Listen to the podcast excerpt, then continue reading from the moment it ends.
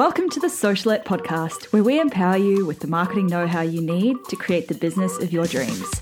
I'm your host, Steph Taylor, and I'm a marketing nerd, Shiraz lover, and passport stamp collector. Join me as I dive into all things small business marketing and deliver them to you in bite sized, fluff free lessons every Monday, Wednesday, and Friday. Let's get learning.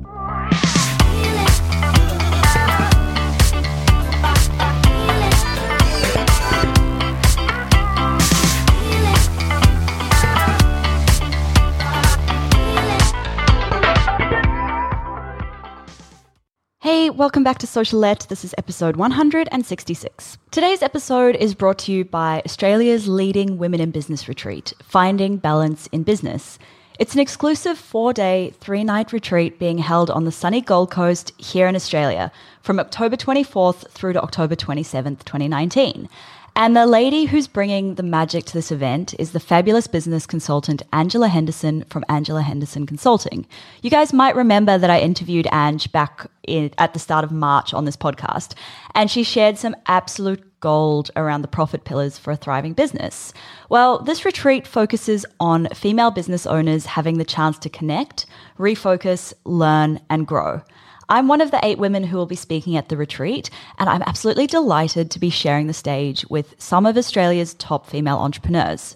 You'll have the opportunity to participate in daily mastermind sessions where you're free to discuss the specific challenges you have with your business and get solution from your peers and the speakers. You'll also be surrounded by inspiring and like minded women in business who might just become your new business besties.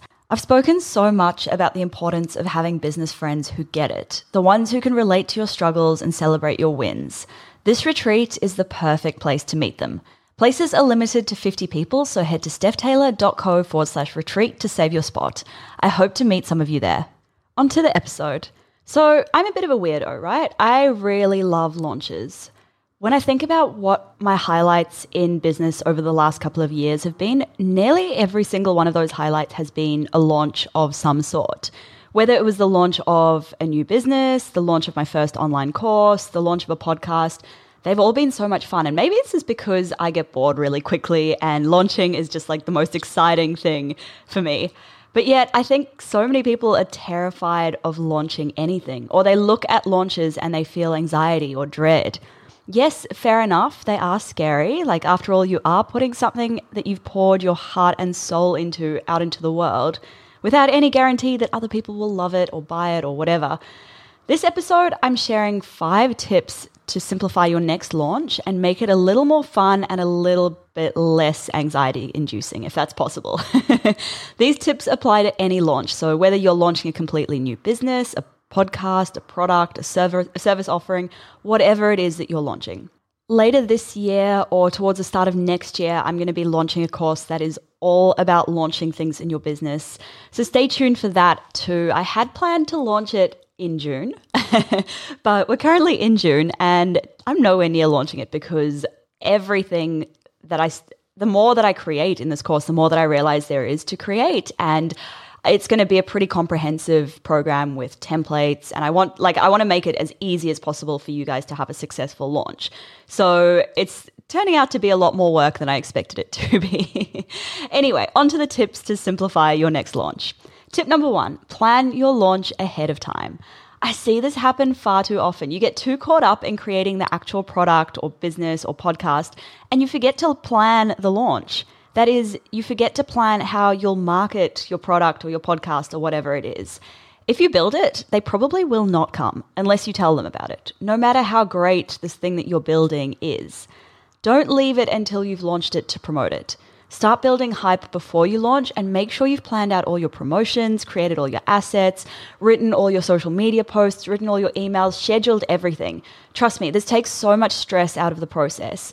And it also takes a lot of that emotion out of it because sometimes if your launch isn't going so well, you're going to not want to put another social media post out there or send that email. And if it's all scheduled already, then it's going to go out. Yes, you might change some of the things that you've planned closer to the time, but that's fine. Tip number two know exactly who you're launching to. Once you've defined exactly who you're targeting, you need to get out there and find them. And start building a tribe of people who know you, love you, and trust you so that when you launch, they're ready and waiting to take action. It's a lot easier to have a clearly defined audience of people you're launching to than to try and launch to everyone. Trust me.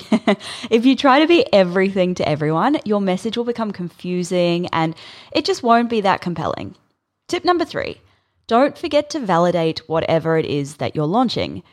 Yay, you've got an idea for the next Uber, but does anyone actually want this thing that you're creating? You'll save yourself a lot of heartache if you go and validate your idea. So, this might mean chatting to people in your target audience to see whether it's something they actually want, or maybe you'll pre sell your product before you've made it. At worst, it might save you a lot of time and money that you would have invested into a failed launch. And at best, it might give you ideas to improve upon whatever it is that you're launching to really make it as good as it can be. Tip number four set launch goals and work backwards. How will you know if your launch has been a success if you don't have clearly defined targets to work towards? Setting launch goals means you can break them down into smaller objectives to hit, and it just makes the whole process a lot less overwhelming.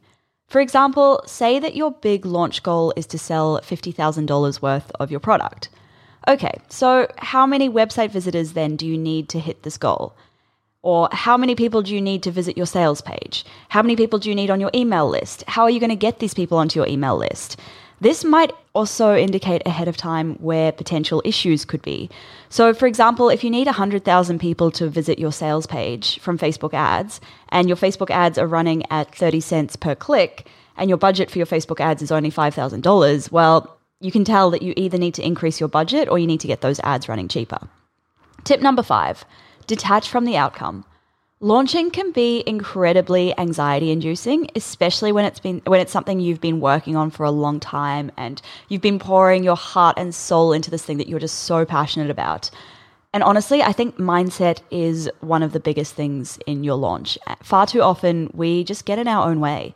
We impose our own self limiting beliefs on our launches. We get too attached to the end goal, and then we only wind up heartbroken when things don't go to plan. So, my biggest tip is just detach from the outcome.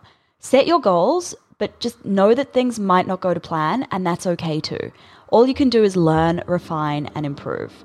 That's it for this episode. This episode was brought to you by Australia's leading women in business retreat, Finding Balance in Business. Head to stephtaylor.co forward slash retreat to save your spot.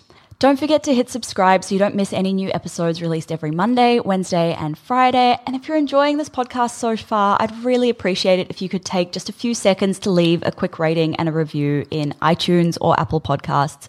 Thanks so much for listening. Catch you next time.